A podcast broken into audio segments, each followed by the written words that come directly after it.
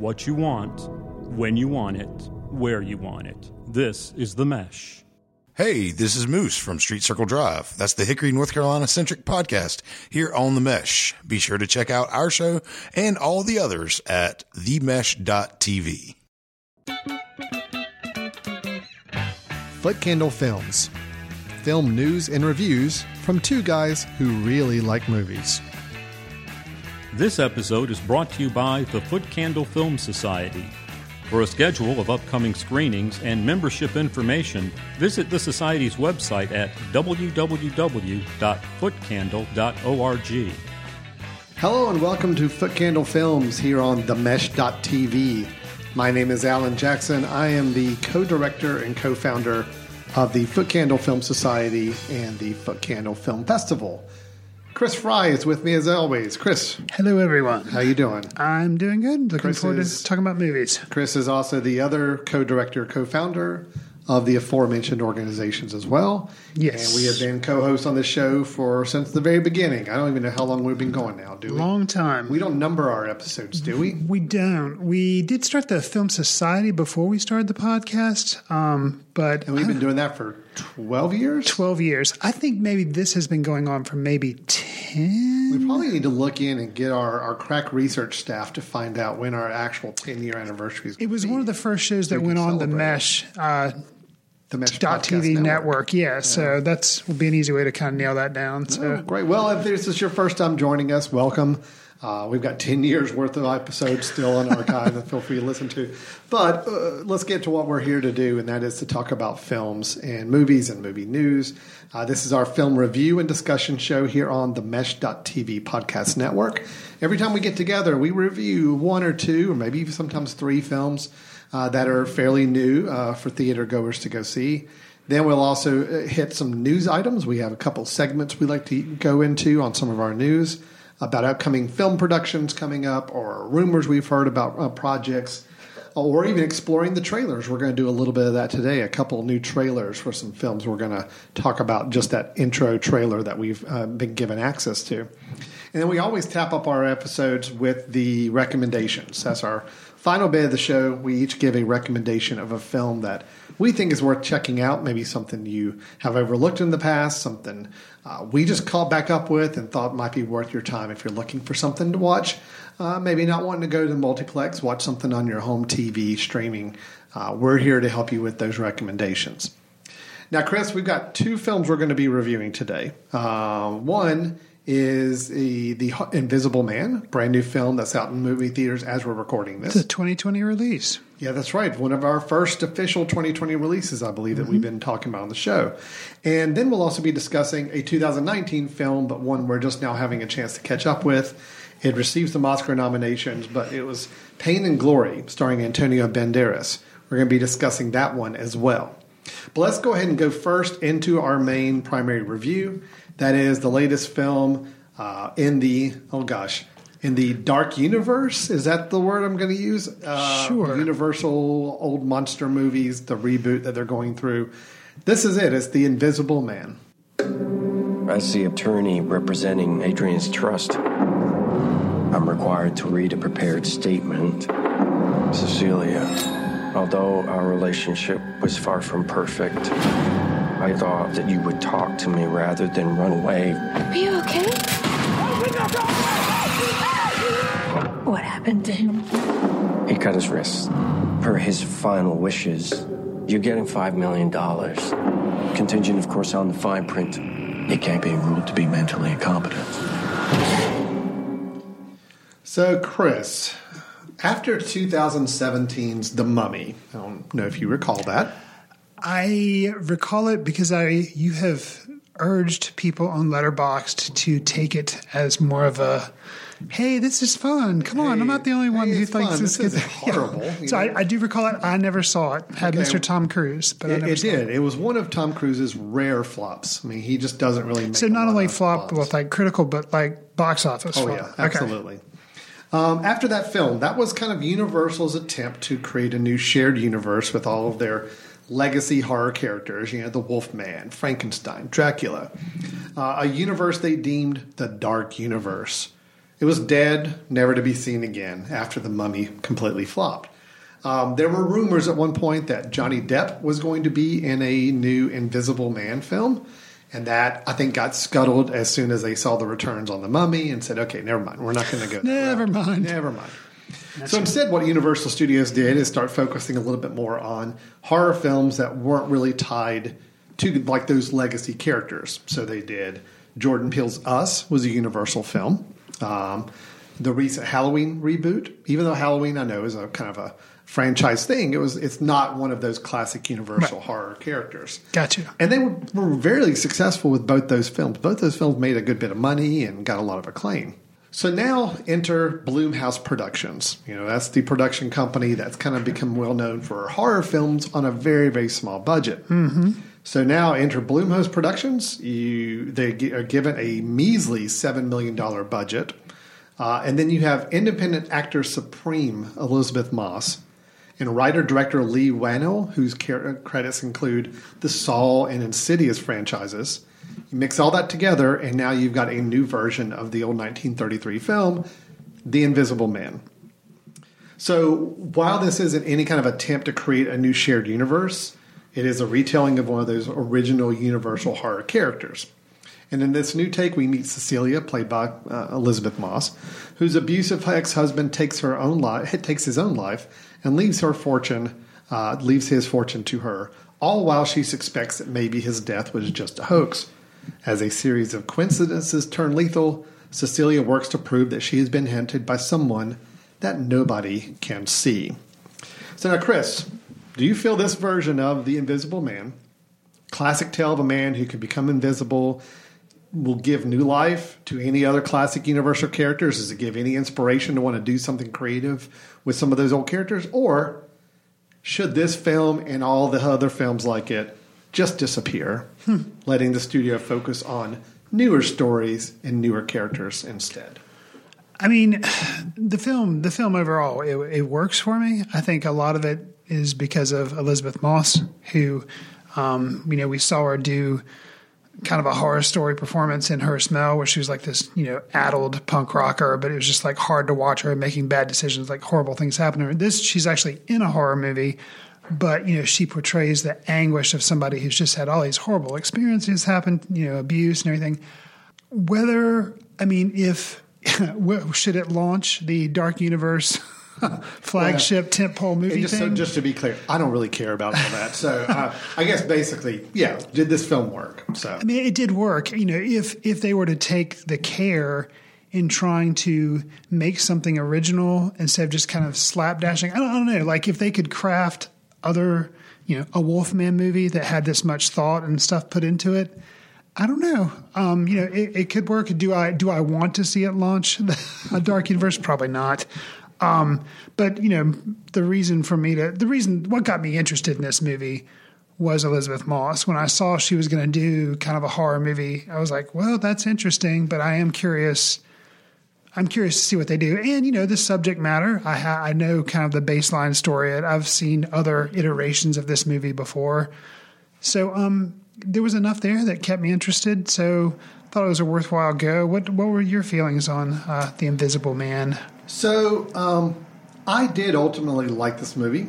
I came out having had a really good time. Okay. I will say that. I think uh, it was probably, you know, I'm not a huge horror movie guy. Gotcha. Uh, if I'm going to go see a horror film, I generally want it to be a horror film that has a lot more, has a little more thinking involved and builds up more attention, As opposed to gore or as opposed like to that. violence and gore. Sure. And I think this was definitely more in the vein of what I'm interested in. More of a thriller than more thriller, but sure. yet enough scary, tense moments to keep me on the edge of my seat. And this film did that. Right. I'd say for ninety percent of the running time, of this film, I'm totally into it. I'm digging it. I think it's a really well made, intense kind of horror film. Um, it's a modern telling of a an older style story, and I think it works in today's culture. Um, I think it's got to make some interesting choices that I'll kind of get into in a little bit. But I got to be honest, uh, the last 10, 15 minutes did kind of throw me down a, a loop on the film that I came out not as positive as I did going into the large majority of it. Uh, We'll have to have some spoiler talk because there's some interesting questions I have, but I would ruin stuff. The big that's the whole point. Is Right. I've got more questions afterwards than Sure. I think I should have had. I understand a relatively. I mean, this is a fairly popcorn film. Yeah. It had enough interesting elements to it to make it rise above your standard popcorn horror films. But it was still pretty much a just you know a, a, a run, yeah, a pretty routine film for the most part. But in those situations, I still need to have some understanding of what the character's motivations were, and especially why, in this case, the Invisible Man makes the choices, did the things, is the person that they say. Anyway, it, I can't talk about it without being spoilery, but Sure. it did. Unfortunately, I was so into this film until that last 15 minutes or so, and I found myself saying, "Oh man, such a wasted thing where you could have just capped this movie off and just really made it work. But instead, they had to throw more question marks on there that I just don't think worked. I think they tried to make it an ambiguous film, and I don't think it worked. So, but I, I loved every other element of it. I thought it was a well well made film. Love the pacing of it. I love the building of tension throughout the scenes. Um, there are scenes Elisabeth Moss wrestling with an invisible man that Pretty were actually really good. Pretty impressive. I mean, it's you know, I, of course, I know that there's there's trickery involved to do these Sure. things, but I couldn't tell. I mean, it looked really believable. I will say a shame of the trailer that is out for this movie. Don't don't watch it mm. because there's some stuff. I mean, it doesn't spoil like the ending. It doesn't spoil some other things, No, but, but- some of what you're talking about is shown in the trailer. And I wish I would have just gone in with Yeah, no idea of like because some of that stuff is still cool to watch. But if you had no idea of some of it playing out, it would have been amazing. Yeah, yeah. Well, I agree. I, I, I felt the exact same way. There are certain scenes in the trailer that subconsciously watching this movie, I kind of know, oh, I know they're going to get to happen. this scene, so this has got to happen to make them get there. Right. And I didn't like knowing that. Um, I th- I'm I'm impressed that the effects, like you've kind of mentioned, you know, with the invisible stuff, the effects were as solid as they were. Especially, you know, I like a lot of Blumhouse films, um, but you know, like you had mentioned, it's kind of a lower production budget. You figure some of that, or maybe a lot of it, is Elisabeth Moss's salary. so, um, yeah, for it to look as good as it does.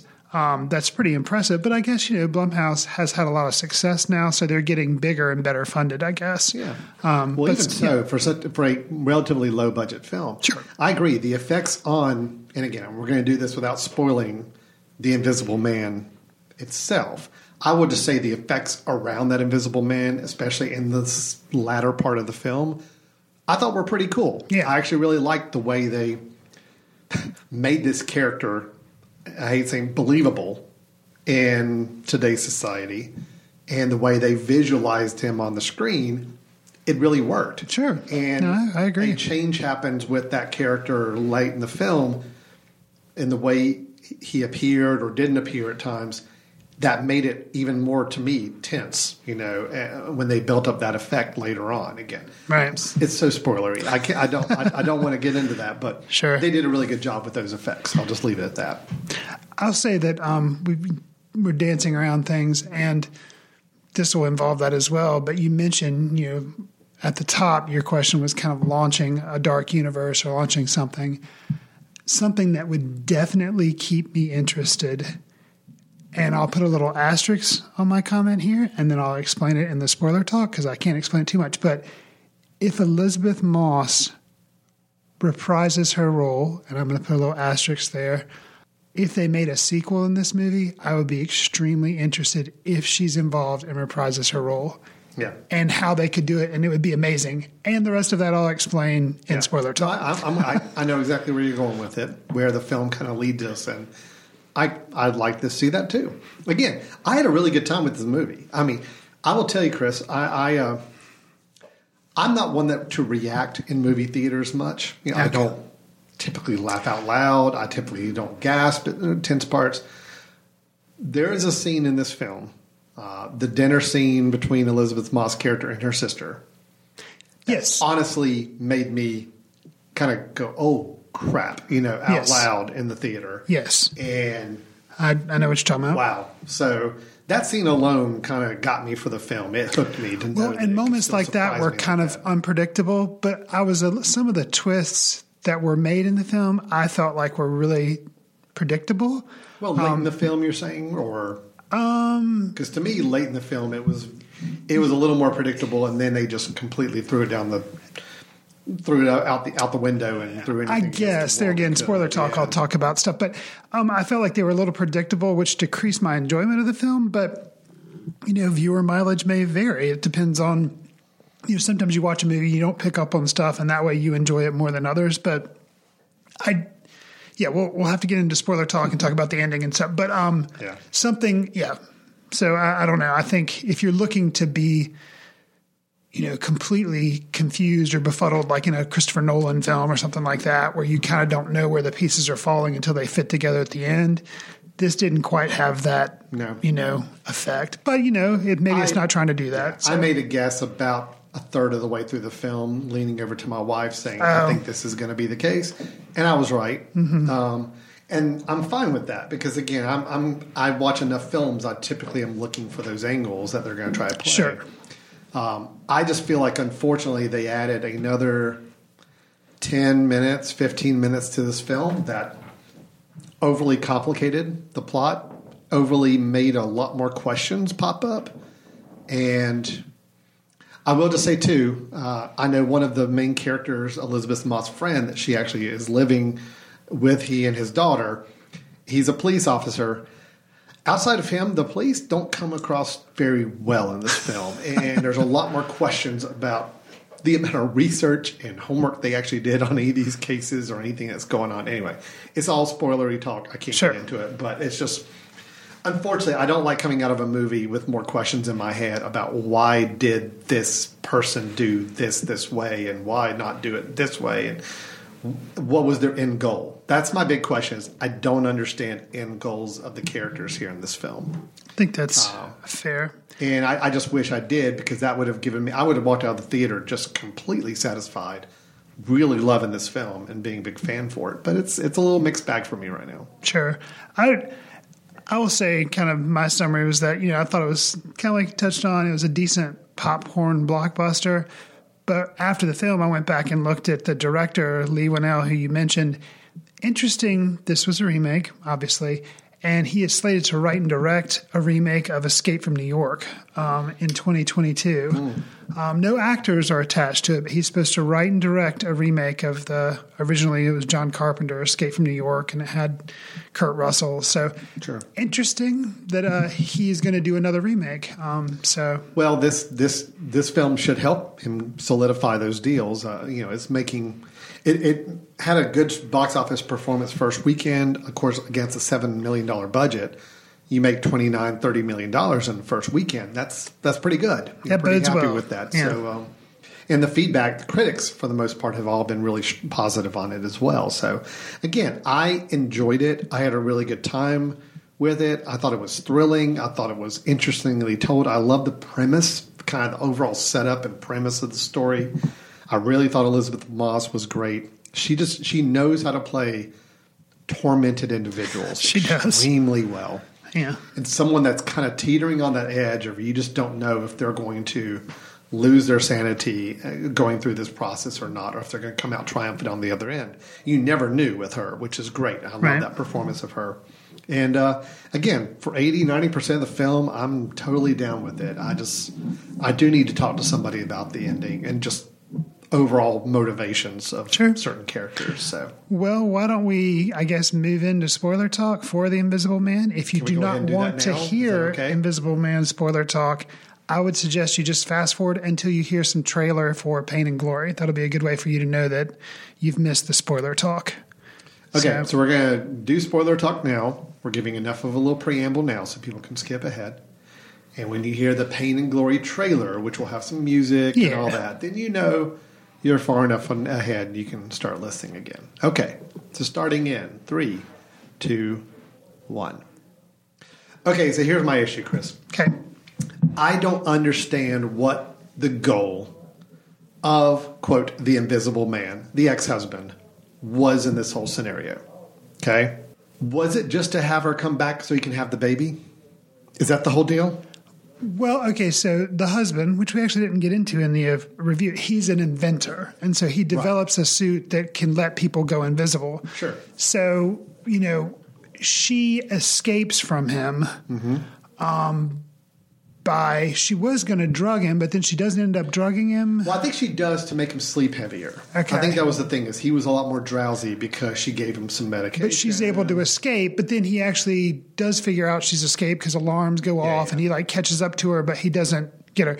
And then here's my like big huge problem. Since we're in spoiler territory, he supposedly commits suicide. Yeah, supposedly. And I think this is where you're getting in with the police. Yeah. Because, you know, if you commit suicide and you're dead, you have a body. There's a body. Yes. And we see photos when she goes to the brother of this guy who's brother like the, is- is an attorney over the estate and the everything. And the whole deal is she has to remain sane so that she doesn't get the, or other else why she doesn't get this money. Urn of ashes, and he shows her the photographs of his brother that look like he's dead on the Which ground. you assume photograph was from a police report when they found the crime scene and a body has then been cremated. Like, yeah, and he's supposed to cremate it. So the police have seen a body, so he is really dead. You know, spoiler, here's the whole thing in Twilight.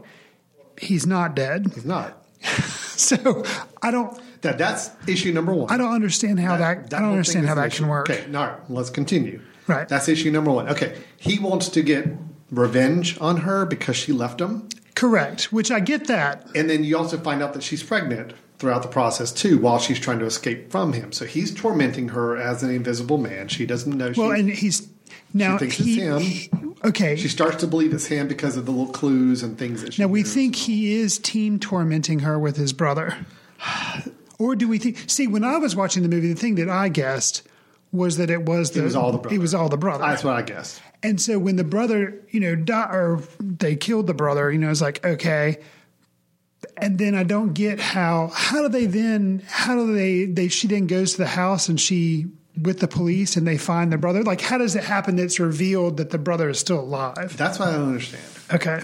I, I, I get the impression that the brothers were working together, but then somehow the main. So you don't think the lawyer brother actually did tape the other brother up and lock him up? so. I don't think that was all staged. And that's what the brother does. The brother stages that. The surviving brother stages that so that he can get out. Yeah. Okay. I think the, the surviving brother staged set it up to say, look, that's my failsafe. If my brother gets Killed. killed. or arrested, then I'm going the route of he was controlling me and he had me kidnapped and down Okay. in the basement of the building. Okay. But again, this all makes no sense because what was the end goal? the end goal for the, the husband was to get his wife back and have their baby. right. Okay. Because he's So a very then- controlling. so then, don't why go through the whole rigmarole of faking his death, giving her this money, saying, "Here, you're going to get all this money now. Your only stipulation is you can't be, you can't have a, a be, uh, commit a crime or can't be deemed mentally unfit. Right. So here we're going to give you this money. Okay. Now we're going to go through the machinations of trying to make her seem crazy and set her up for murder. Okay, So me- then we can take the money back. Let me throw. Let me throw. Let me throw something out there. Yeah. Okay. And this makes me kind of, yeah. So I had questions, and this gets into my part about how if they made a sequel and Elisabeth Moss was in it and they did something with this, I think it could be really interesting. Okay. Let's assume, and there again, I think we're thinking way more about this than the person who wrote and directed the movie did. Probably so. But- which is sad. let's let's let's say that the lawyer brother actually really did put his brother in the Okay. basement. All right. Okay. So that brother was still abusive, Still but a bad husband. still a bad husband. but he didn't commit any of this. but he didn't do all this stuff stalking her after her death, everything like that. That was all his brother. Yeah. Okay. Now, his brother dies, and somehow they figure out that there's this this this other brother. Okay. Elisabeth Moss goes there. She agrees to have dinner with him and everything. She does. Okay, but hear me out. Here's the thing. She he was really horrible, but then she whether she's holding against all the other stuff or all the mental anguish that she's gone through since then, she thinks he helped his brother. He didn't. Okay. And so then she murders him. And granted, the guy was a jerk, but he never did any like killing. And I guess you know, like I don't know, like Probably didn't deserve to die. to die, but, maybe, be arrested. definitely Yeah. divorced and all that kind of stuff. So, and then her walking out like she she steals the suit and she has this look in her eye. Basically, if the future Invisible movies aren't Invisible Man movies, but an Invisible Woman movie, and she now has this psychotic break where she Yeah. is a villain, I I that. think that would be amazing. Well, I, I think that would be good. All right, but here's still okay. Just to poke some hole, I I love if that was the concept. right. To me, that would be And see, perfect. I'm a little fuzzy because I don't remember how the brother being in the basement was revealed. I don't remember I don't, that. all I remember is that there were some police, uh, uh, Elisabeth Moss's characters at the police station saying, "No, uh, it, it wasn't just the brother. I know it. I know it was my ex Because of things he said. Yeah, and then you see police officers going through their to search the house. Okay. and you hear like the the yelling from down in the basement. okay. All right, if it really was just the brother, And she figures this out because when she's at the dinner, he says something as he well. says surprise. And that's what the Yeah. guy said to her. So she knew, like, without a doubt, that he was Kind of of the- flimsy to base it off of. She knew without a doubt that he was one of the people that had been stalking her. Okay. Maybe. That- and then here's my other issue: is at the end. Okay, so she kills him by putting on the suit that she has st- stashed in the closet. Right. Which I was fine with them bringing that back around. I was too. Put on the suit, sneak out there, cut his throat, just like they did his sister, her sister, in the di- di- dining uh, restaurant. right. However, she then there's a security camera watching. Well, she backs out of the frame. No, she does, oh, or but she's invisible. I mean, Right. she- you know, it looks Right. like he's. However, at this point, invisible suits are now have been introduced. The police know these exist, okay? Because they just found a guy in the police officer's house that had been shot who had been wearing an invisible suit and doing all these things.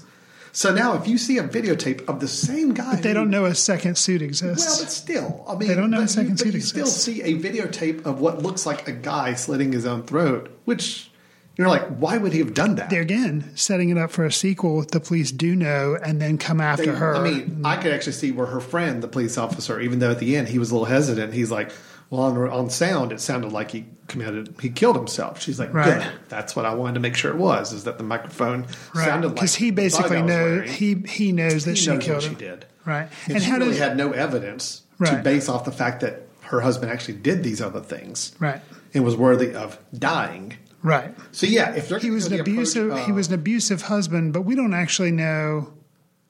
Do we know? I mean, he was verbally abusive. Well, she okay. So they ask her, a family asked her at one point, her friends asked her at one point. And we know she's "Did pregnant, he but she didn't you?" want to be pregnant. She said, among other things. okay. That's all she left it as. So She rape really was said. probably happening. You know, you could go with the whole that she kind of imagined a lot of the abuse he did to her, Hmm. and it was all kind of in her head, and now she's uh, murdered him, and now she's the bad guy. I don't know. Right.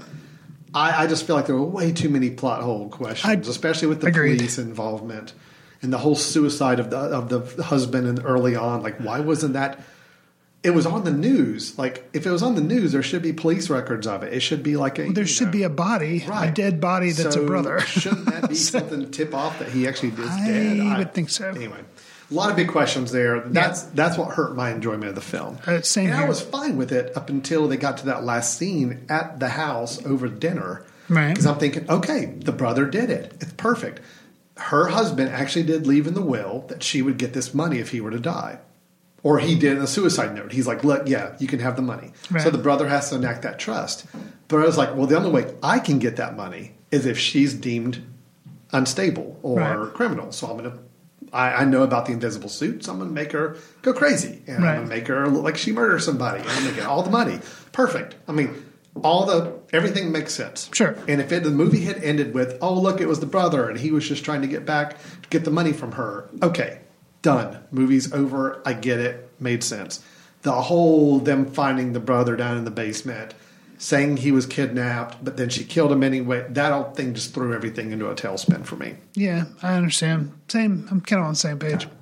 It's just, I think it made it more complicated than it needed to. Sure. Where you could have had a pretty straightforward film, and I thought it would have been incredibly exciting and interesting to watch. It was they wanted to throw one more twist because the whole time you're supposed to assume, oh, it's the brother and he's somehow alive, or it's the husband, he's somehow alive, and then you're like, oh no, it's the brother, and they wanted to be the twist was, oh no, it's both, and they they should have just left good I almost wonder if that was all added later on in the process. That Maybe. last scene, like really, it was going to end inside that house. Right. They shoot the brother. They take off the mask. They see it's the brother, and then it's like, okay, that's it. And it's like, no, we need a No, little need extra. more. We need to bring the husband back somehow. Right. Yeah. Anyway, okay, we're done. Yes. We have picked it apart. I we think spoiled so. everything on it. So we're going to move on then to our second review, which is the latest film from Pedro Almodovar, starring Mr. Uh, Antonio Banderas. It is Pain and Glory.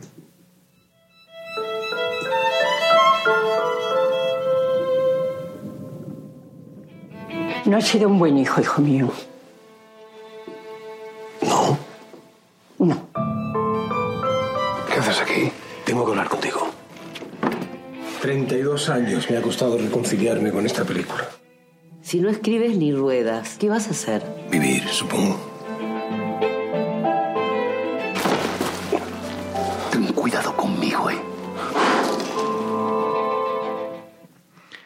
When I think of Pedro Almodovar and his films like Volver, All About My Mother, etc., I think of vibrant colors and Penelope Cruz. Well, this film delivers with the colors and Cruz, so my expectations were met. Alan, were yours? Um, so I didn't have any expectations going in. I've Okay. seen some of his other films, but they're very scattered. I, Sure. I'm not a Almodovar completist. Okay. I even had to look up on IMDb just to see like when his last film was because he's. Here's the thing about Almodovar: a lot of a lot of these uh, uh, directors from other countries, especially Mexico or Spain or some of these other Spanish-speaking countries, we get so many films we see here in the United States, but only a couple, especially the Mexican directors, have gotten like big hits. You know, you got Inarritu and you've got um, Cuarón, both with a lot of. You know, this is a Spanish director. He's made a lot of movies, but none of them have really taken fire here in the United States. Okay, and so I'll, I'm, I'm I'm guilty of that. I haven't watched all of his films. I've seen maybe I think looking at the list three of them or so. Okay. So I really went in with no expectations. And I think watching this after the Oscar season, it was nominated for Best Actor for Antonio Banderas, but I don't think it was nominated for anything else, if I remember correctly. I don't think so. I think that was uh was it up for foreign film I don't with remember. Parasite? Sorry, I international film. yeah, I don't think it was. Okay. I, I don't know. I could be wrong. Um, so I really had no expectations other than I like Antonio Banderas. I've liked the Almodovar some films I've seen in general. So I was curious, but no expectations. So did it hit expectations? Sure, because I really had I didn't have any. Um, okay. I love this film. Okay. I actually really, really love this film. I did not think I would react to it like I did. Um, maybe it's the fact that I kind of look a little bit like Banderas' character age wise right now with, you know, the beard. You're not doing lot- heroin now. No, I'm not doing heroin, but the, but the salt and pepper everywhere. Sure. Just, I don't know. I saw a little bit too much of that going on there. Of course, it's, the film is a lot about, you know, a film director reflecting on the choices he's made past and present, a lot of flashbacks, thinking about relationships and people he's met along the way that he either feels a need to reconcile with or mm-hmm. try to understand his feelings towards them. And they really kind of are all hitting along the side. He starts doing drugs, which I think accentuates a lot of these uh, feelings he has. Sure. But yeah, this movie really, really worked for me. I, I think it's just it's just such a great moving film about the aging process, about memories and trying to keep a hold of those memories, relationship with your family. I thought the relationship he had with his mother was very interesting.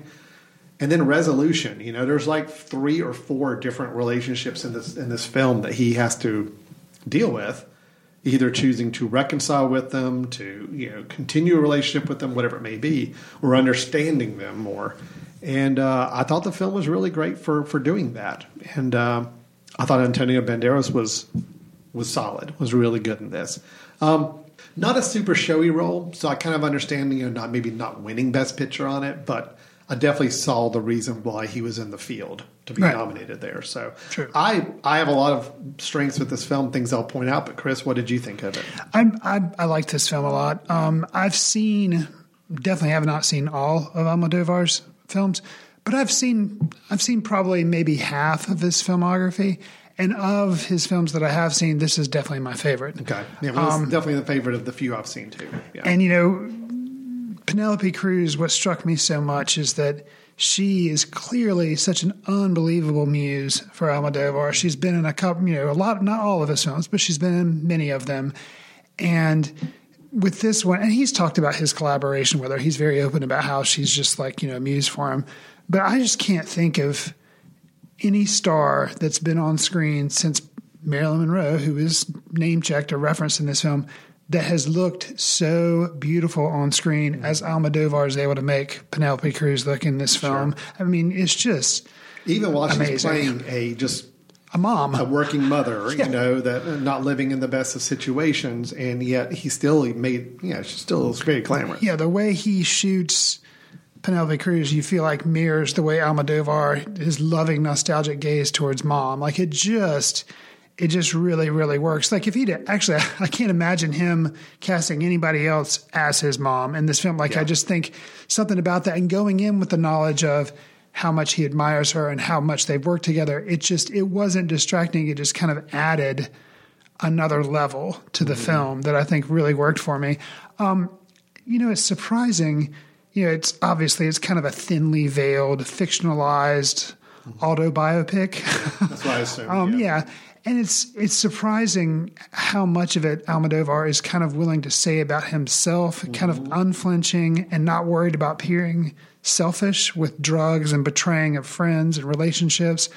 Um, it, it's it was really interesting, and to me, so much more interesting than if you would have made just a straightforward biopic. Sure. Um, and if somebody else would have made it. But the fact that it's he does bother to change names, but yet you kind of know like kind of. I mean, just there's enough film there. director. Uh, I don't know enough about Almodovar's uh, film history to know if there was an actor or actress that he had a public falling out with because right. of public comments made, but I can't. I'd be shocked if there wasn't one that this was based off of. What if it was? Because I think he's been in other ones of his films. What if it was Banderas? I don't know. Banderas was in uh, the skin. The skin I live in, which I, I have in. not seen. I which either. I really, after watching this film and seeing Banderas, and I was like, I want to go back yeah, and watch that here. film. I, that's the only other one I know of that Banderas was in. I Has could be wrong, in. but I, I remember when they joined up for that film. That was kind of a big deal. I thought. Big deal. So. I just, yeah, I that was curious about, and I'm really, you know, you talked about it not being that much of a showy role, and it wasn't. He was good in it, and I yeah. can see why he was nominated because he has to carry the film because he's the focus of it. But the, there's an actor in the film that plays a friend of his, and like you mentioned, they have the falling out. His, I can't believe he. I mean, granted, it's a foreign film; it's hard to get nominated. I mean, look at Parasite; they didn't have any acting mm-hmm. nominations. But the guy who played his friend, actor who'd had the he was amazing. Well, he was good. He was yeah. really good. Uh, they that was a great. I love the interactions between those two characters, which really happened a lot more in the first half of the film. Right. But I'll tell you, Chris, uh, there is a there is a scene of dialogue, a re, uh, a, a reunion of sorts between oh yeah Banderas' character and uh, uh Federico Delgado, who's played by Leonardo Sbaraglia.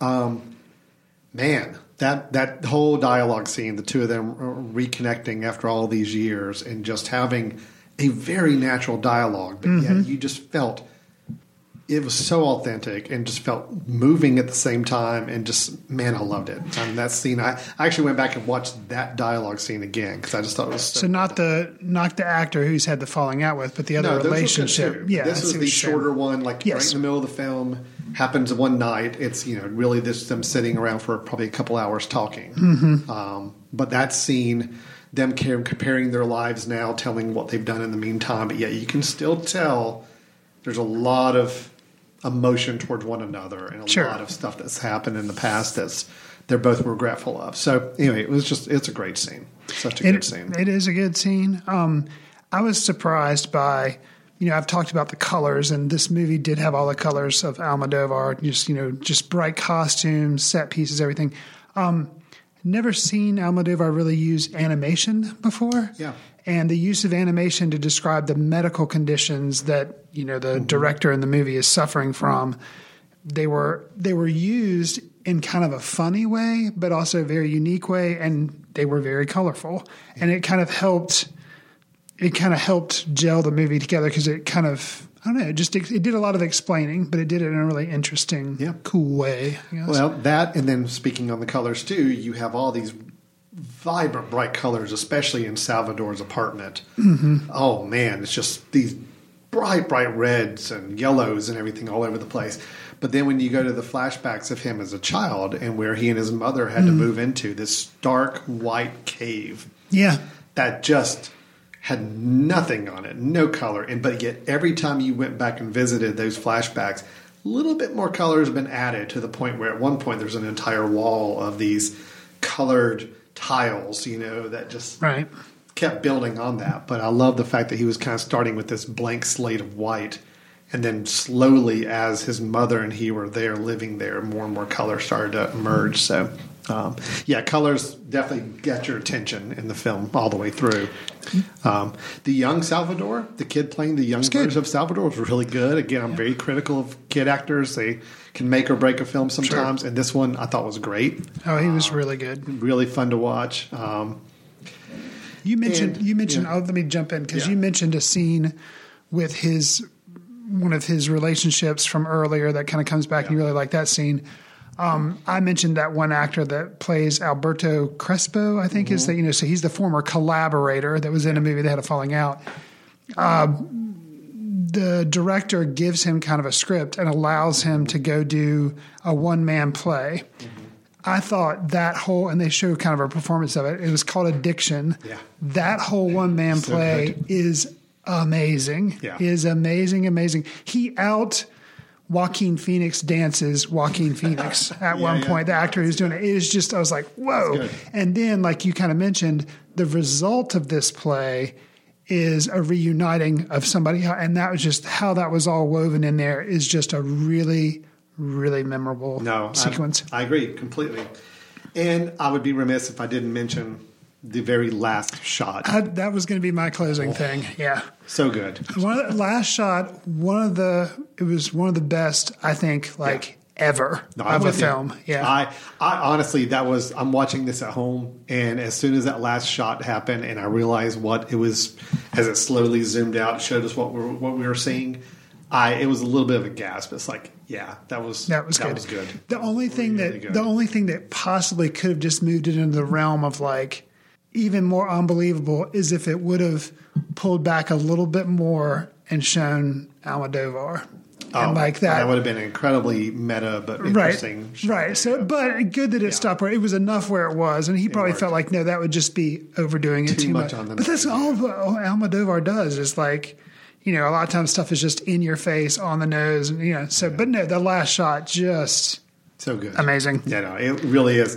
It's it's a shame I didn't see this film earlier when we were doing our top five of the year because I think this might have crept in at four or five. I'm not sure. It would have been close. Right. I'd have to go back and evaluate. It definitely was a top ten. I Oh, just yeah. don't know if it would have So made the top five or not. But um, I only have one criticism, and Okay. it's really minor and probably probably meant to be intentional. But and actually, I've got it pulled up on the screen here, Chris, because I know our viewers can't see it, but it's actually this shot.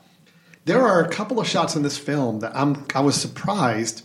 This one bothered me. Yes, the one you too. have pulled up. It was Because a conversation looks- he's having with an actress who's trying to get him to kind of come out of Well, retirement or because it looks like a soap opera setting. It's like the lighting. It's just it just didn't look like you even watch the next shot. Just watch this, and it doesn't match. Yeah, it doesn't match.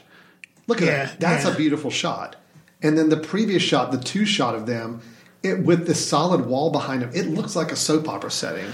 There were about two or three times like this. There was another shot while he and his uh, assistant were riding in a car, and it just looked so flat and staged. Well, and I will say maybe that I, that bothered me, and it's only occurring to me now. And yeah, because the reverse shots would be, look more like film, and these shots would look like a video, almost shot on Oh. Right. video in front of a soap opera. Maybe he's trying to be self-referential because his earlier stuff was very soap opera-y, and also so maybe, Maybe, there's something to that. I, don't could have know. understood if the whole scene was shot like that. Right. Then I'm like, oh, I get what he's doing there. But the fact that you know the, the close-up shots were Right. really, really nicely shot, but these look just so flat and uh, uninteresting. And again, it was only like maybe two or three occasions in the film I noticed it where it did kind of jerk me out of the film just for a second. Like, oh, what is this? You Mm-hmm. This is the the one the one you have put up, which nobody can see. This is the only one that I felt that way about. So There was a there's a car driving scene in particular I can remember late in the film that I did think was very similarly flat shot. Um, Interesting. yeah, yeah, that was that was my only criticism. I just I don't know why those shots were in there. Um, there may be a purpose for Maybe. them doing them, but Yeah. it just didn't quite connect with me. So for whatever reason, so to me, I'll just kind of summing up my feelings of it. It was a autobiographical, colorized mashup of Fellini's Eight and a Half and Cuarón's Roma, which you kind of name checked at the beginning of the review. It really stands out for me as one of Almodovar's best because despite covering similar territory of, oh, I'm going to tell my life story or to kind of tell where I came from, like Roma or Fellini, the struggling artist with Eight and a Half, it mashes those two together, but there's so much original going on here with plot threads being woven in and out that it just really it's one of his best and just a really amazing I film. loved it. I, I thought it was great. I uh, I, I kind of regret that it wasn't uh, uh, up for more awards than what it got. You know, definitely in Banderas I can see the the reason there, but um, yeah, yeah, it was a powerful watch. So really, really well made film. Great. I'm I'm happy to hear you liked it. Because And- honestly, I yeah, I had no idea. And I got through the film without mistakenly calling it pain and gain. So I'm really I'm really happy. That's an accomplishment right there. that is something that tripped me up early on too. But no, this film stands on its own. It, it it deserves its title. So, all right. Well, that is Pain and Glory by Pedro Almodovar, uh, starring Antonio Banderas. Uh, both Chris and I sound like we're on the same page and really, really connecting with this film and loving what uh, Almodovar did with it. So um, we are giving it a high high recommendation there.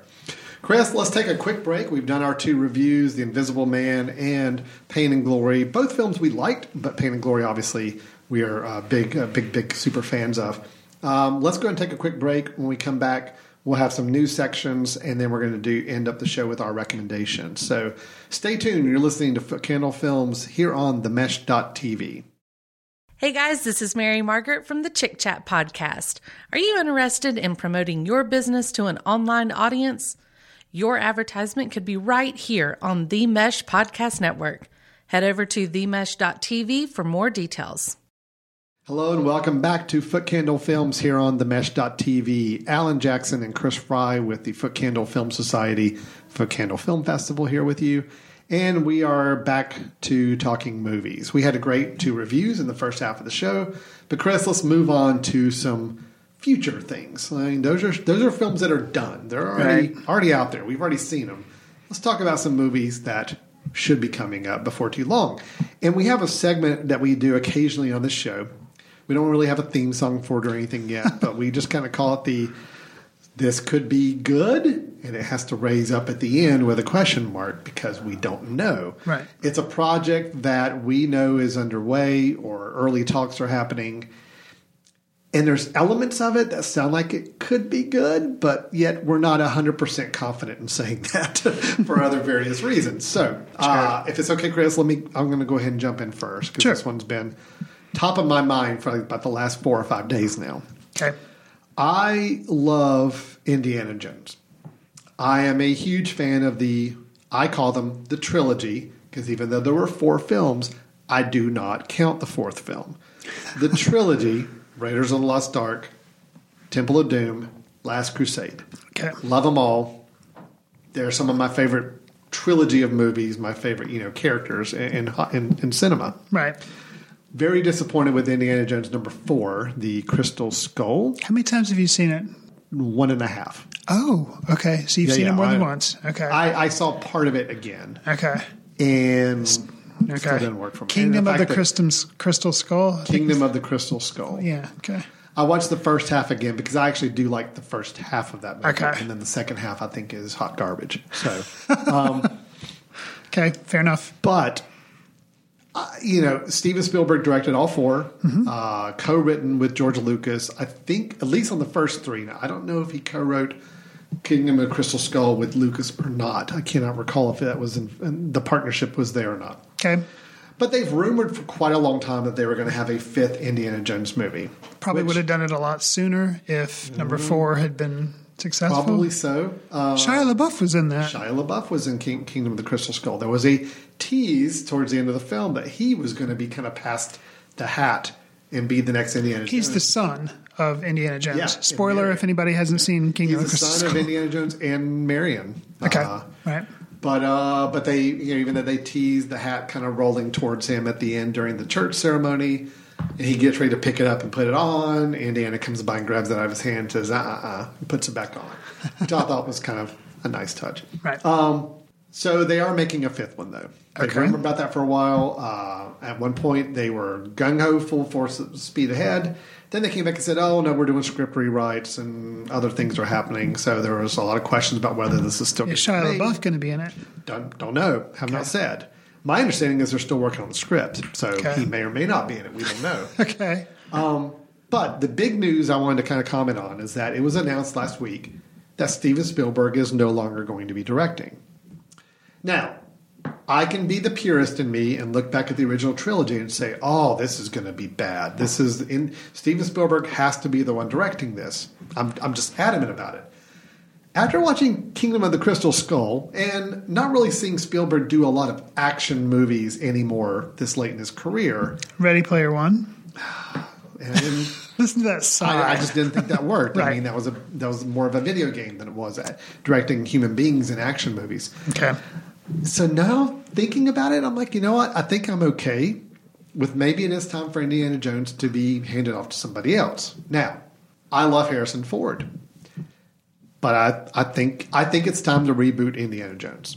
That's just where I am on the things. I think they should go with someone young, start it again, and give it to a fresh new director, and let them go crazy with it and have fun with it.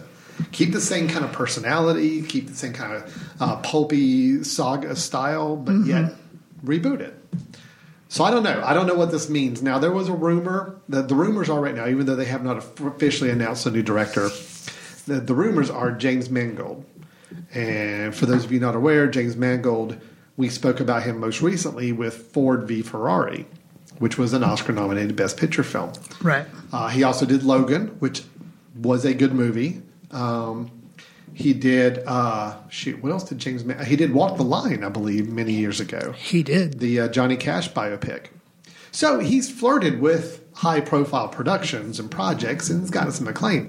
But you know, in all those projects, the director James Mangold was never the aspect of those films that stood out for me. So, Right. can he add enough to this and carry on Indiana Jones Five? I don't know. So that that's the news item. Chris, you just kind of sat Sounds there like nodding. it may be good. you just kind of sat there nodding. I guess I don't know if it's approval or acceptance, but are, what's your relationship with the Indiana Jones, and do you care at all about where they go now? I mean, I'm I'm interested in them. I liked them a lot as a as a kid. You know, I really liked them. Um, but I was so distracted by Star Wars going on as a kid that you know they were they were second tier. You know, because Star Wars was like the thing I was obsessed with. But I liked them. Uh, when I saw Kingdom of Crystal Skull was coming out, I wanted to go see it. I didn't think it was that great, but you know, um, I do want to revisit it because I think on a revisit it might not be as bad as my my memory of it. But I, you know, I kind of agree. I'm kind of where you are. You know, if they're going to make a fifth one, you know, maybe Steven Spielberg, maybe he said, you know what?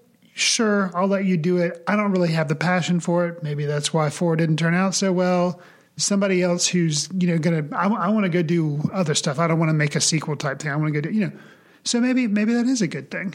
Yeah, Um, I, I ultimately think it is. I think the question is just who who do you get to take the reins Sure. now? And if they are making this a fifth installment of this ongoing saga, and if Harrison Ford's in it, Mm-hmm. I mean, there's got to be a point where Harrison Ford can't play this part anymore. You'd think so. So I would hope that maybe this is like the transition film where it's like, okay, yeah, we're gonna hand the. There's gonna be a new Indiana Jones. If I hear Shia LaBeouf's in it, I am so on board because I would love for there to be a transition transition from Harrison to Shia LaBeouf in this film. So that would be awesome. When when Shia LaBeouf was in Crystal No, Skull- originally I probably wasn't on board Well, because he was that's what- that's what I was Transformers gonna man, on. but now See, I was gonna say the Shia LaBeouf back when Kingdom of Crystal Skull came out. That was the big thing. Everybody was like, "Oh no, no, Right. I don't want him to be Right. the new Indiana Jones." Now I'm kind of with you. I'm after like, seeing Honey Boy and seeing Peanut Butter Falcon and seeing kind of where he is as an actor, could could Shia be interesting. at this point play a charming, sarcastic swashbuckler? yeah, Okay, well, because he was in American was it American Honey or whatever, which overall the film I didn't care for, but him he played kind of like a charming guy who got people to go along with him on this kind of road journey film or whatever. Yeah, I I could see him being able to do it. See, I'd be okay. With, I'm I'm actually okay with him now. If they decide to go a different direction and recast and you know get somebody else to play his son in this film, you know, so be it. I just, regardless, I think this Sure. ought to be the transition time to say, look, let's. I would agree. I think the Indiana Jones brand needs to continue because it's limitless. You just have these pulp adventures every couple Sure. of years. Somebody in the kind of the 1940s, 50s, 60s milieu. I mean, it'd be great. Just, I think, you know, I think just like Spielberg has realized that maybe his time's passed on this.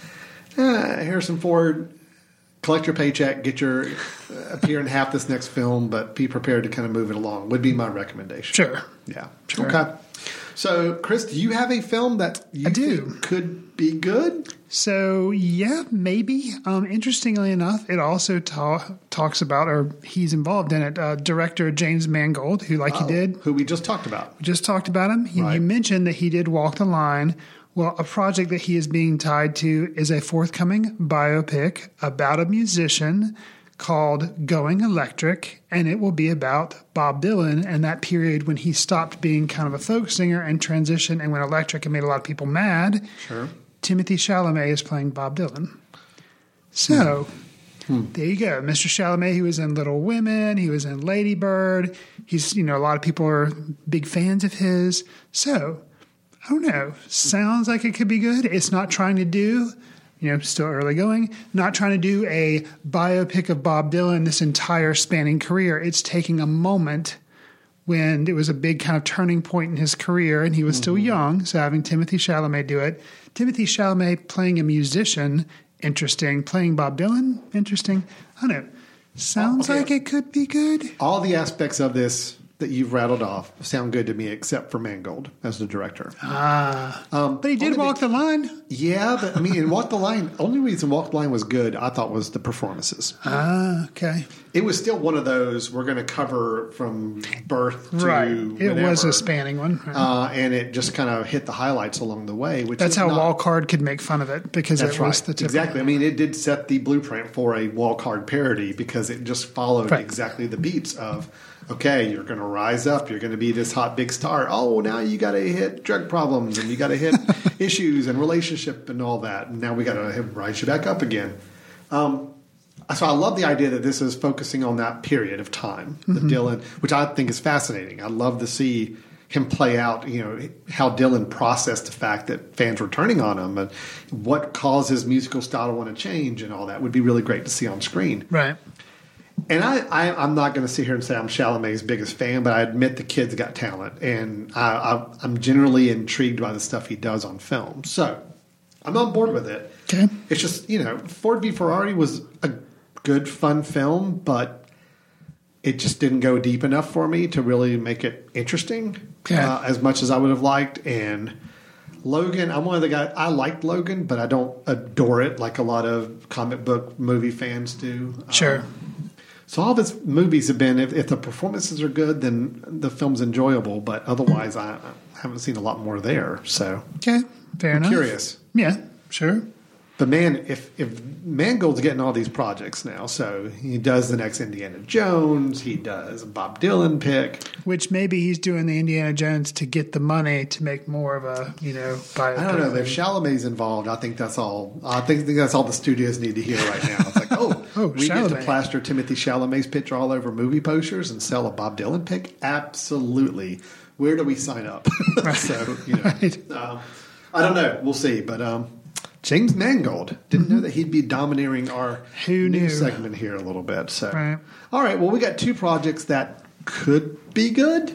Don't know. We're waiting. Going to wait in here and see what happens with them. Sure. Chris, let's move on to our trailer tapas. This is where we like to uh, snack on the morsels that are film trailers for upcoming uh, projects that have just gotten our attention for one reason or another. And Chris, what you've got the first one queued up. What, what are you going to share with us today? We this is a callback to we have mentioned this I think in one of our news segments previously, but it's a new film uh, in the new entry in the Saw franchise called Saw. So the horror movie or horror movies I've Saw never franchise. seen any one of these. I have not either, but I've heard about them. Yeah. Um, they've had quite a few. Um, this is a new one, and it is called Spiral, and it involves Chris Rock and Sam Jackson. And I believe Chris Rock is a producer and maybe helped come up with some of the Well, ideas. That was our news item like months ago. Right. Was that Sam, uh, Chris Rock was getting involved with the Cell franchise? Supposedly, he approached producers and said he's got a great concept for a new film. He helped write it, and I think he is a producer on it. So, yeah. Okay. Oh, so this is a trailer for that film. Yes. Spiral. Let's watch We're going to play the trailer. Spiral. So if you're just listening to us, you're going to hear a minute or two of just trailer. Uh, if it's something worth checking out, we do recommend you go watch it online uh, or see it on your own. But here, we're going to watch, watch it here, and you may hear us react a little bit to it, and then we're going to kind of give it our feedback after it's done. So here we go. This is Spiral. What do you got there? Oh, it's just my wife, Emma. This is my son, Charlie. Enjoy it while it lasts. While it lasts. Nothing happier than the wife of a new detective. Emma's cool, man. She's different. You don't know my wife. You give a woman 600 Tuesdays. It ain't worth three Saturday nights. How much money you got? A lot. How many problems you got? A lot. How many people in doubt? A lot. All available units, officer down. Pray that you flop. Detective Banks en route.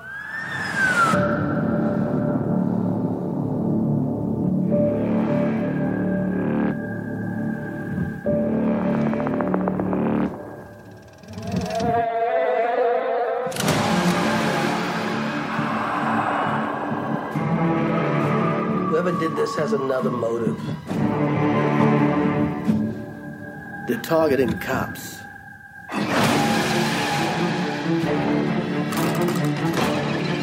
This is gonna go sideways fast. Someone's out there pulling all the strings.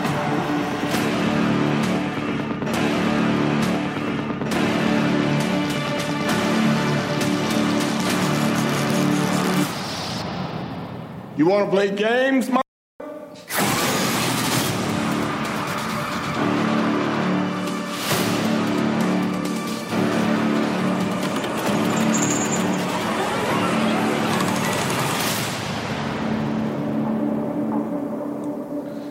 All right, so that is the trailer for Spiral.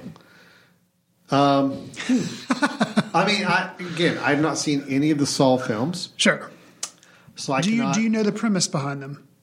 uh, people get killed in gory ways. Yes, and at least for the first one, it's like people wake up and they are in a room, and it's kind of like an escape room. But to get out of the room, they basically have to kill somebody else or cut their arm off, or they have to do like all these terrible things. And you kind of come to see who the people are by the actions they are or are not willing to do. And the person controlling this is this mannequin puppet thing, or at least the voice of it, or you see images of it, is called Jigsaw. That's the, and it has also been a sequel of some of the Saw movies. They made a movie called Jigsaw. Um, there again, I haven't actually seen the movies myself, but from the trailer, I am interested where they're kind of taking it. You know, it's from the police perspective, and it's like a a serial killer, kind of like a nemesis Joker type situation in a way. Um, I don't know. And the fact that Chris Rock is in it and Sam Jackson, you know, I, I don't know. It's it it does intrigue me. Um, Well, I, I'm always fascinated when they take a concept or take a franchise and say, "Let's just we got a new spin on it. We got a whole new group of people who want to take it and run with it and do something new." So that's great. Executive producer Chris Rock. I, I don't know enough about Chris Rock's executive producer uh, experience to know if this is like a good thing or not. But at least it would be interesting, I guess. I uh, I don't know. This is one I kind of have to wait and see hear kind of how it how it's progressing and how people are responding to it before I decide if I'm ready to jump into the Saw franchise or not. So oh, I don't get me wrong. I will probably do the same thing because I am not a horror movie fan. I didn't mention that in our review of Invisible Man, but I pretty much only go see the ones that are being critically acclaimed. Yeah, so if this comes out, I'll probably give it the week wait, and if there's buzz around it, sure I'll go see it. But otherwise, no. yeah, I thought But it- too you many know- pictures of s- hand saws with Yes. arms. I'm like, oh, this is not going to go good. Sure. Well, okay, so Spiral that is uh, coming out in 2020, so this year. Yeah, it's supposed to come out in May. Okay, all right, May 15th, 2020 is the release date on that. Well, I will see your spiral, Okay. and I will raise you one Candyman. Now, when you said that, were you looking in a mirror, and are you going to say it two one more times? I'm okay. say it again. Okay. I'm not saying it again. Okay. This film, as I have already referred to the title already, and will not say Mm-hmm. the title again. Uh, another throwback. I guess throwback. Saw's not really a throwback. It's in the last 15 years or so. This goes a little further back. The original Candyman, I think, was a late 80s, early 90s movie, if I remember It was early 90s, Early yeah. 90s. Horror movie. I never saw it because, again, I don't generally watch horror movies. But what got me interested in this remake or redoing that they're doing is Jordan Peele. So Gotcha. Jordan Peele is a producer and co-writer, I believe, on this. Okay. Uh, of course, he did Get Out and he did Us, both which I really liked. Us was at my top five, if not right on the border of my top five this past year. So I, I'm interested to see what he does next. Right. And I did end up watching this trailer already. Uh, yeah, it's creepy. Yeah, it scares me, but I can see where there might be something interesting going on here. Okay. So anyway, this is the trailer for that word that starts with C and ends with an M A N. Candyman. The urban legend is if you say his name five times while looking in the mirror, Well, it's five times, he not three appears times. in the reflection Fair enough. and it kills you. Who would do that? Candyman. Candyman. Uh oh, Alan. Candyman. You're going to do it. Candyman. Candyman. Our producer Moose is the one that's worried right oh, now. He's not watching We're this. still alive. Let's go.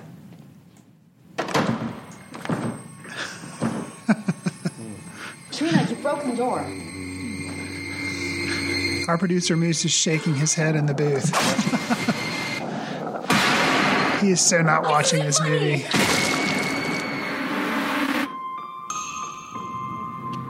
I feel really connected to this neighborhood. Cabrini Green. It was the projects. I just moved in around the corner. The old candy factory. I'm an artist. You look looking for Candyman? He's the monster that's part of this neighborhood. Why are you drawn to this? I'm hoping to spread the story all about Candyman. The mirror invites you to summon him. You should say his name. I dare you. Candyman. Candyman. Candyman. Candyman. Don't say that. Candyman.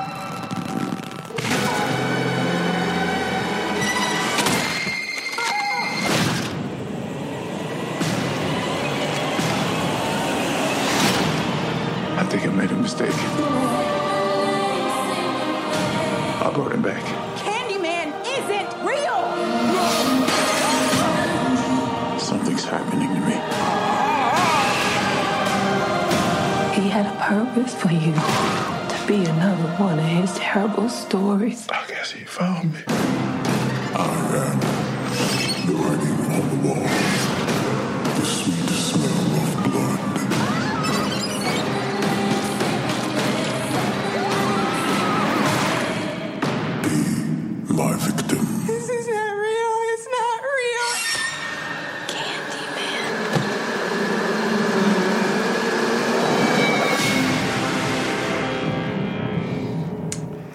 Yeah, so that one's that's Candyman.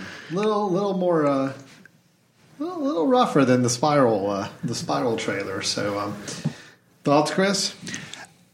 You know, I, that movie came out in 1992. I was in college, and they had a sequel to Candyman. And actually, it was a project that I, we were given in class is to direct scenes from Candyman 2, the sequel. We had the shooting script for it. So I did mine with stop motion Star Wars figures. Um, or I did with Star Wars figures. Wait, okay, back up for a second. Just- so no, there's a lot, I'm, inter- there's I'm a lot to there's a lot to unpack. There's a lot I'm interested in Candyman. I had seen the original film, never saw the sequel. Um, yeah, so in college, this that's so I have seen the films. We were given a project, and it was to do scenes from Candyman 2. We were given the shooting script, and I used Star Wars figures as the paint and did like a stop motion Who recreation of the chose scene. Candyman 2? Like We, we had the shooting script for it. The prof, the professor gave us the shooting script for Candyman 2 and said, do these scenes. Because it was like, I guess he had access to it. So he's like, here's a movie that's being made. The movie had not come out yet. I guess and somehow he got a shooting script, and so so it was kind of a cool project. I never did see the movie. The second one, I'm just assuming my Star Wars recreation was Didn't very faithful and was amazing, and they wish I had directed the sequel instead. Um, I mean, I feel like it, it could be Jordan Peele's involved. It's interesting thing to have to um, to kind of bring back to reheat to redo. A lot of people do like that original Candyman film, or it really affected a lot of Yeah. people, including as we've referenced. Apparently, our producer back in the booth, Moose, was like traumatized by it as a kid. Um, so it has stuff going going for it. Um, Jordan Peele, the look to it. I'm afraid they may have given too much away in the trailer. Well, that seems to be the case with the trailers. Although with these horror movies, I'm fine with just go ahead and give me as much away in the trailer because my chances of actually seeing it in the movie theater are pretty slim to none.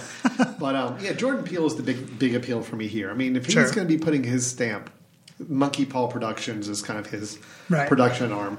I'm all for if he wants to put his unique stamp or help guide some interesting telling of classic horror stories or that's great. So we're, right now we're looking at we just saw two trailers for films that were taking a pre-existing concept and making it not only modern but possibly putting a little bit of a unique spin on it. So Right. um, I I'm interested, but it's again it's another one I have to Wait and see.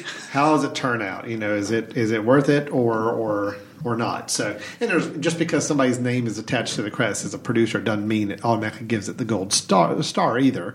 I can think of plenty of examples of films that had great producers on board, but if you, if the director and the stars are still just not on board, or you don't have a great script, it doesn't really matter. So, Right.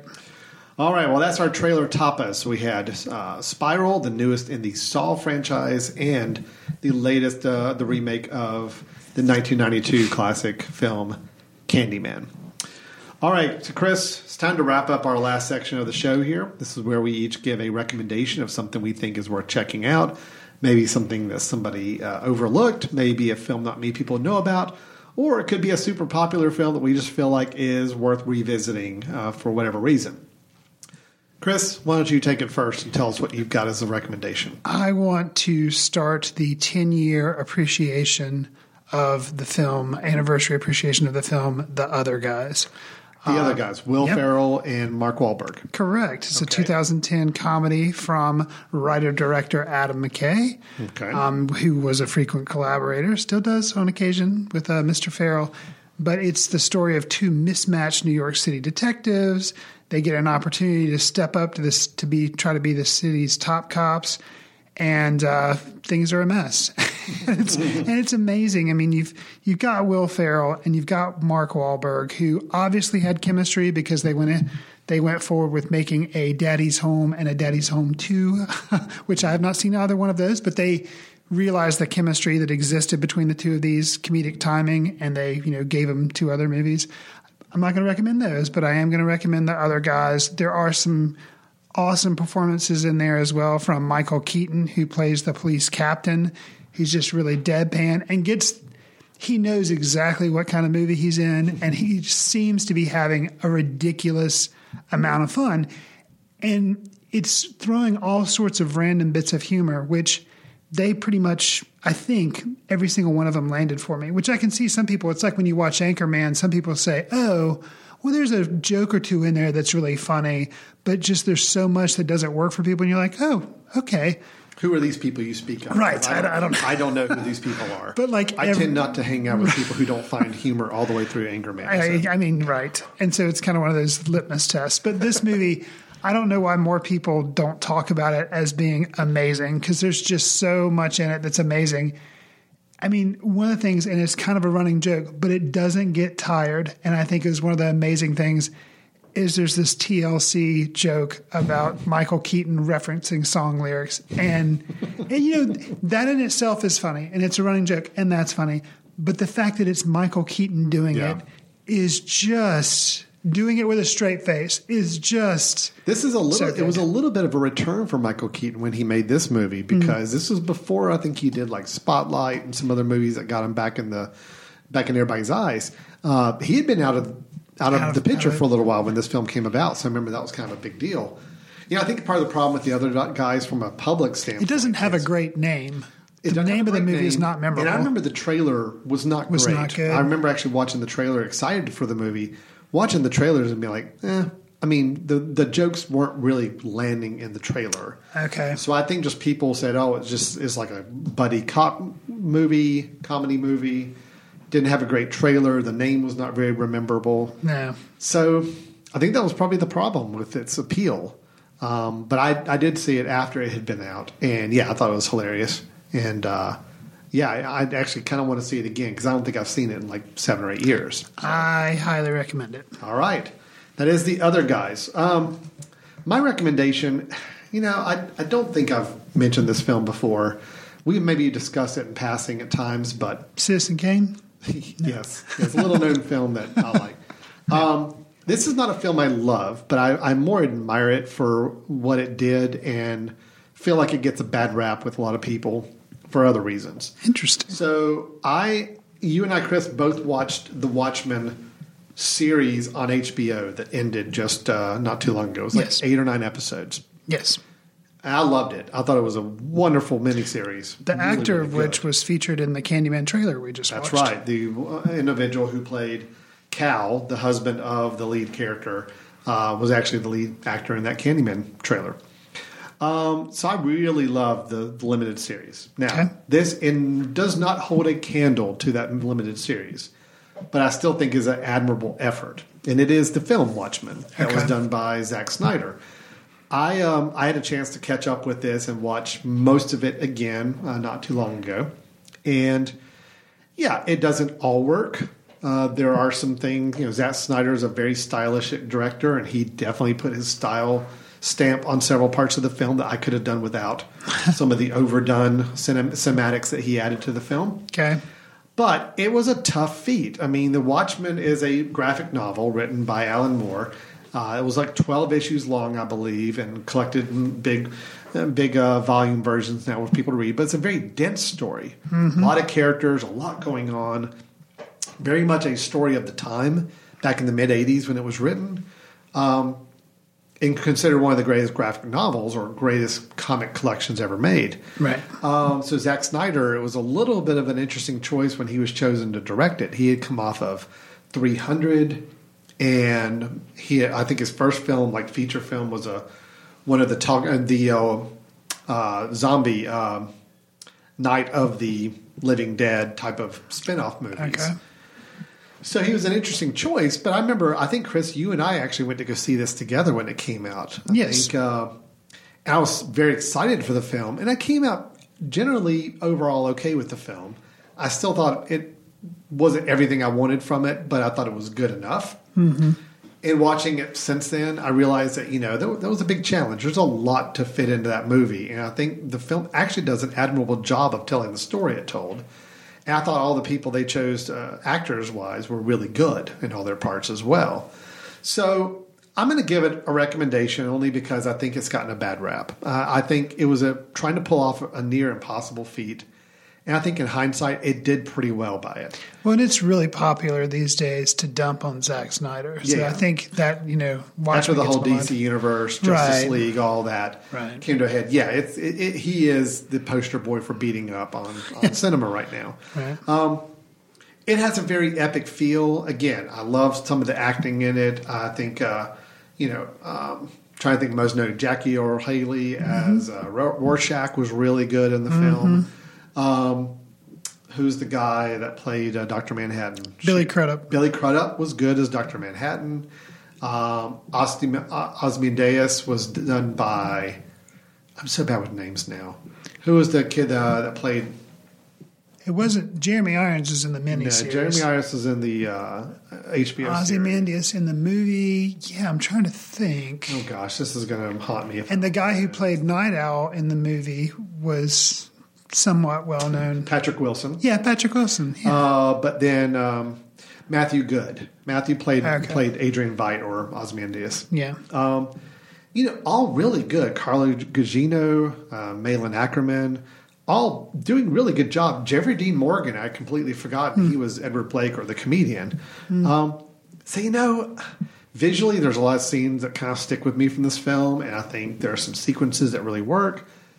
Yes, he did change a good part of the ending, and yes, he got a lot of ire online for people for Yeah. not including the squid. And for those of you who have read the novel or watched the HBO series, you know what I'm talking about. Right. There's a giant squid in the book. HBO didn't back away from it. Nope. HBO showed it to They us. leaned into it. They leaned all the way into it. But I think Zack Snyder, whether it was studio interference or just pressure to make it more acceptable to general public, I think went with a little safer route of nuclear holocaust instead of a, a giant squid transporting and crushing New York City. Regardless, I think the movie's good. I think it's worth checking out if you enjoyed the HBO series. It does harken back to the H- the HBO series. Does kind of reference something specifically from the movie. I think a little more than others. So anyway, I liked it. I thought it was good. I, I don't think it deserves all quite the negativity it's getting right now. So I just had a chance to watch it again recently and, and think uh, there may be something good there. So Fair enough. so that's our recommendations for this episode. Kind of two unique choices, not ones I would have necessarily we assumed we would have picked. Yeah. The other guys for Chris, and then Watchmen for me. Uh, of course, we had our reviews earlier in the show of The Invisible Man and Pain and Glory. We liked both films. We really, really connected with Pain and Glory. Visible Man, we liked. We just felt like it had some plot and storytelling issues that really hampered it later Right. down the stretch. And then, of course, we talked about Indiana Jones. We talked about James Mangold twice for some reason, and uh, His and then we- publicist can cut us a check. right? And then uh, we also shared a couple trailers of some upcoming horror films that sound interesting. So, Chris, we covered a lot of ground. People may have some questions for us, or thoughts, or impressions. How can they go about sharing those with those? You can send us an email with feedback to info at themesh.tv and mention Foot Candle in the subject line. You can also follow us on Twitter at Foot Candle Film. And then Alan and I do leave occasional uh, posts on Letterboxd to track what we're seeing and things like that. And that's Letterboxd without the last E. So it's just B O X D, but that's a site we use. Um, keep in mind, our Foot Candle Film Festival will be running this year, September 23rd through the 27th. We're doing the preliminary, putting together ideas and events for that weekend. So uh, it's a long. It'll actually start on Wednesday and run through Sunday. So uh, try to come see us or come visit the festival the 23rd to the 27th of September if you can. should Make be a lot of early plans. We announce the films and start selling tickets in July. July. mhm. Okay, so July will be the time to kind of set your reminder to check that out and come join us. And yeah, if you as we get down the road, if you think about coming up for the weekend and uh, traveling from out of the area, please let us know. Give us a drop us a note and let us know. We'd love to see you while you're in town. All right, well, with that, we're going to go ahead and wrap up uh, this episode of Foot Candle Films. Chris, as always, thanks. Appreciate it. Enjoy it. And we'll look forward to talking to everybody next time. See you in the ticket line.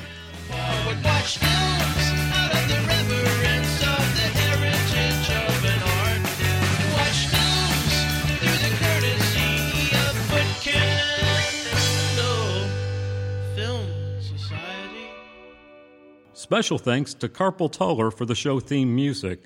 For more about Carpal Tuller, visit www.carpaltuller.com. You've been listening to The Mesh, an online media network of shows and programs ranging from business to arts, sports to entertainment, music to community. All programs are available on the website as well as through iTunes and YouTube. Check us out online at themesh.tv. Discover other network shows and give us feedback on what you just heard.